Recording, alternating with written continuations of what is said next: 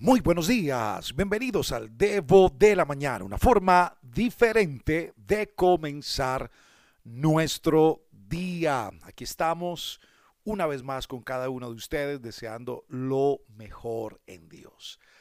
Esta semana creo que ha sido y sigue siendo extraordinaria. Creo que hemos sido inyectados por una palabra que nos invita a seguir, a avanzar, a creer en Dios a movernos en su presencia, a resolver temas que parecen improbables, sin salida e imposibles delante de Dios. Pero yo quiero terminar esta semana con esta expresión que aparece en Génesis capítulo 15, versículo 1. Mira lo que dice.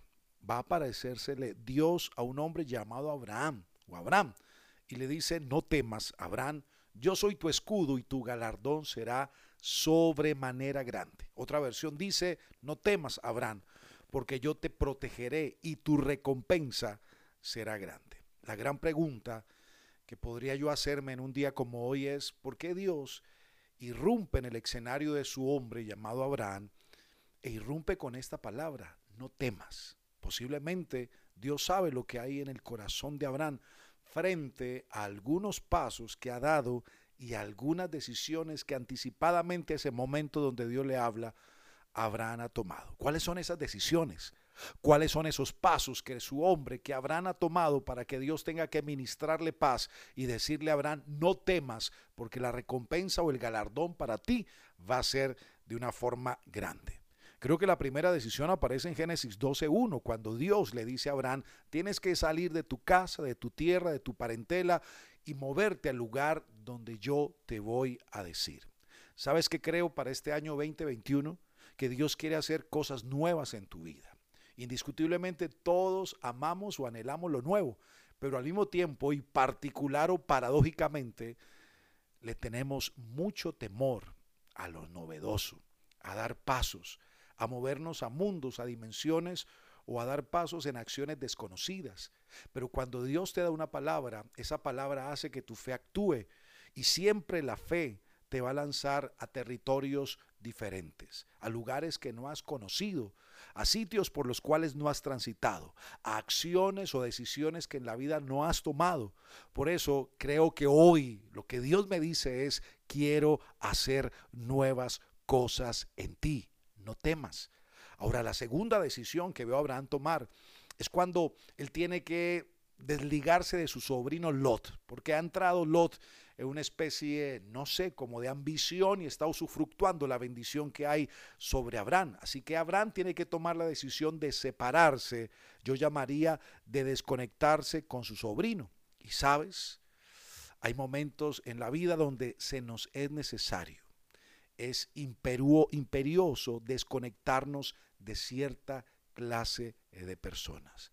Pero tú sabes que nuestra alma es mucho de ligarse, de anclarse, de amarrarse a gente que aunque posiblemente no hace parte de lo que Dios tiene para ti, tú estás insistiendo y persiguiendo la idea de seguir y perseguir una relación que tal vez no tiene futuro, que en este presente ya no se le ve futuro. Y sabe lo que dice Dios, es tiempo de nuevas conexiones. Porque cuando te desconectas de algo, de alguien, Dios te prepara para conectarte con otras personas. Lo tercero que yo veo es que Abraham tiene que pelear una guerra que no es la de él.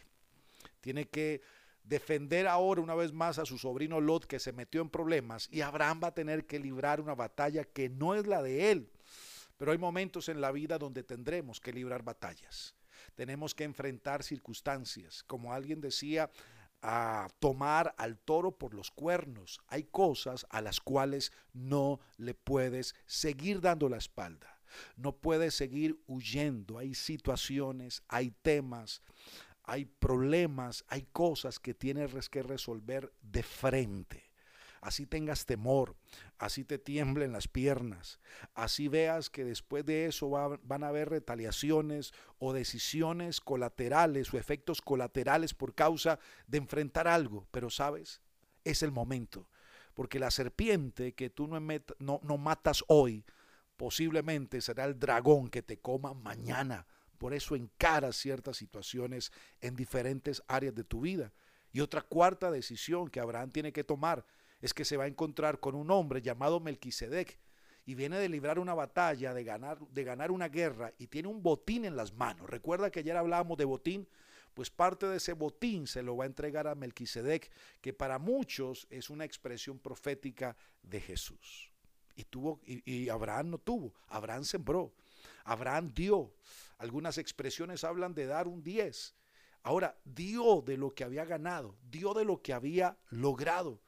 Y sabes, muchas veces nos cuesta, nos da temor sembrar, nos da temor dar, porque sentimos que cuando damos, nos va, ese, es, eso, es, eso que damos nos va a hacer falta. Nos va a hacer falta en casa, en el presupuesto, para la comida, para los servicios, para algunas obligaciones. Hay veces frente a las crisis, lo primero que hace mucha gente es cerrar la mano para dar prefieren acaparar, prefieren retener, prefieren esconder, prefieren decir que no tienen, prefieren quejarse de la situación. Pero ¿sabes qué nos dice Dios? Que la siembra que hagamos hoy va a determinar y garantizar una cosecha para el mañana. Y el mañana puede ser un minuto después de la semilla. El mañana puede ser una hora después de la siembra. Por eso creo que hay momentos donde nos da temor. Muchos se quedan pensando en qué hubiese pasado con ese dinero, con esa semilla que dieron si la hubiesen tenido en el bolsillo. Y empiezan a imaginarse una cantidad de cosas. Y eso creo que tiene Abraham. Por eso en Génesis 15 Dios se le aparece y le dice a su hombre, no tengas temor, porque yo soy tu escudo y tu galardón será sobremanera grande. Qué bueno que podamos reflexionar al cierre de esta semana con esto. ¿Sabes?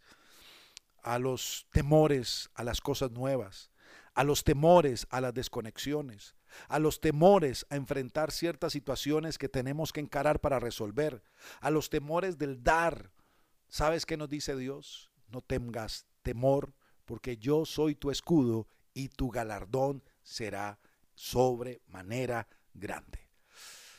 Quedo reflexivo con esta palabra, ¿sabes? La tengo en mi corazón y quería compartirla contigo en este día y te la he hablado así, ¿no? Como una. Hoy no he estado tan emotivo como habitualmente para que tú puedas escucharme lentamente, pausadamente y puedas meditar.